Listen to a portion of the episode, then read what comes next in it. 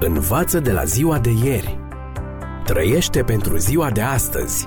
Speră pentru ziua de mâine.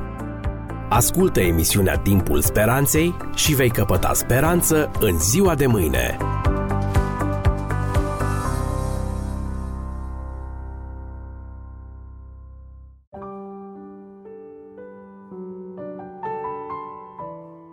Dragi prieteni, bine v-am regăsit!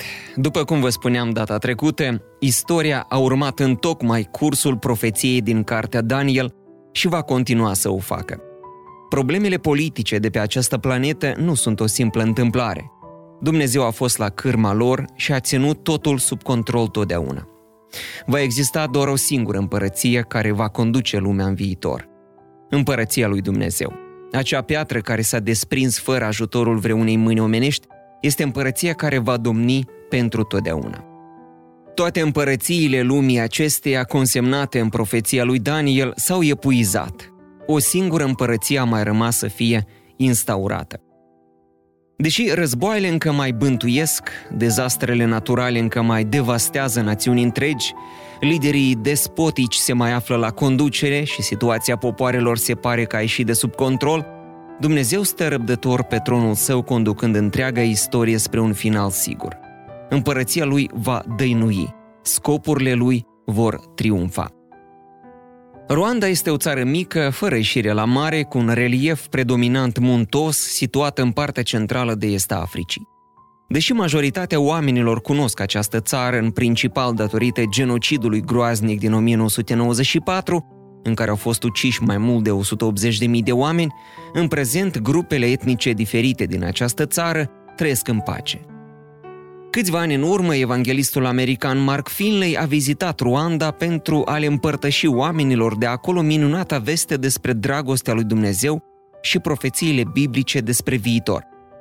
Într-o seară, după prezentarea evanghelistului în capitala țării Kigali, în timp ce ieșea din sală, un băiat s-a oprit – avea poate 8-9 ani. Cu o notă de tristețe în voce, el i-a spus evanghelistului american, Domnule, eu nu am tată. Nu ați vrea să fiți tatăl meu? Străzile acestui oraș sunt pline de orfani. Deseori ei cerșesc măcar câțiva cenți pentru ca să poată supraviețui. Însă acest băiat l-a mișcat până în adâncul sufletului pe evanghelist. Și aici Mark Finlay relatează, citez, Mi s-a oprit un nod în gât iar ochii mi s-au umplut de lacrimi. L-am cuprins de umeri și i-am spus blând, Fiule, ai un tată în cer care este cu mult, mult mai bun decât mine. Într-o zi el va trimite pe Fiul Său Iisus Hristos să vină să te ia acasă. Nu vei mai fi singur niciodată. Nu vei mai ști ce este foamea. Nu vei mai fi nevoit să hoinărești pe străzi ca să cerșești. Nu vei mai fi niciodată al nimănui. El te iubește și va veni neapărat ca să te ia. Apoi ne-am îmbrățișat, mi-a zâmbit ca și când ar fi vrut să spună, da, înțeleg. Un licăr de speranță a străpuns întunericul vieții lui. Gândul că Dumnezeu va reveni i-a înălțat moralul. Am încheiat citatul. Stimați prieteni, a doua venire a lui Dumnezeu este mai mult decât o dogmă religioasă plictisitoare este mai mult decât o doctrină lipsită de orice interes a unui crez religios. Pentru milioane de oameni, acesta este lucrul care îi motivează să mai trăiască zi de zi. Revenirea Domnului nostru a încurajat moralul credincioșilor de-a lungul multor secole.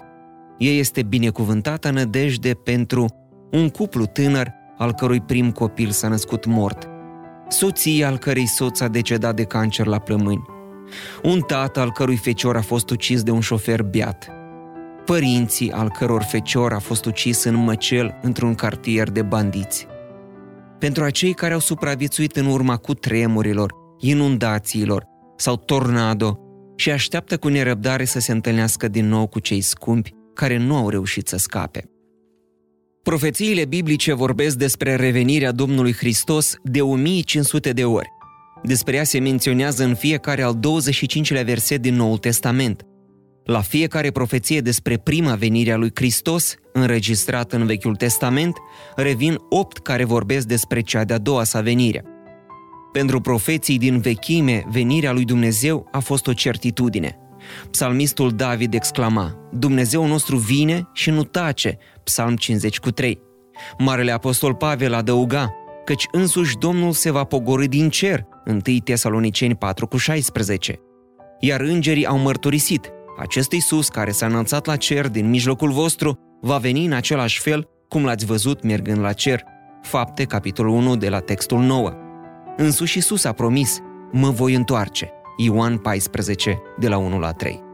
Dragi prieteni, a doua venire este una dintre cele mai proeminente teme din Noul Testament. Ea este binecuvântată nădejde a fiecărui creștin. Învață de la ziua de ieri. Trăiește pentru ziua de astăzi. Speră pentru ziua de mâine. Ascultă emisiunea Timpul Speranței și vei căpăta speranță în ziua de mâine.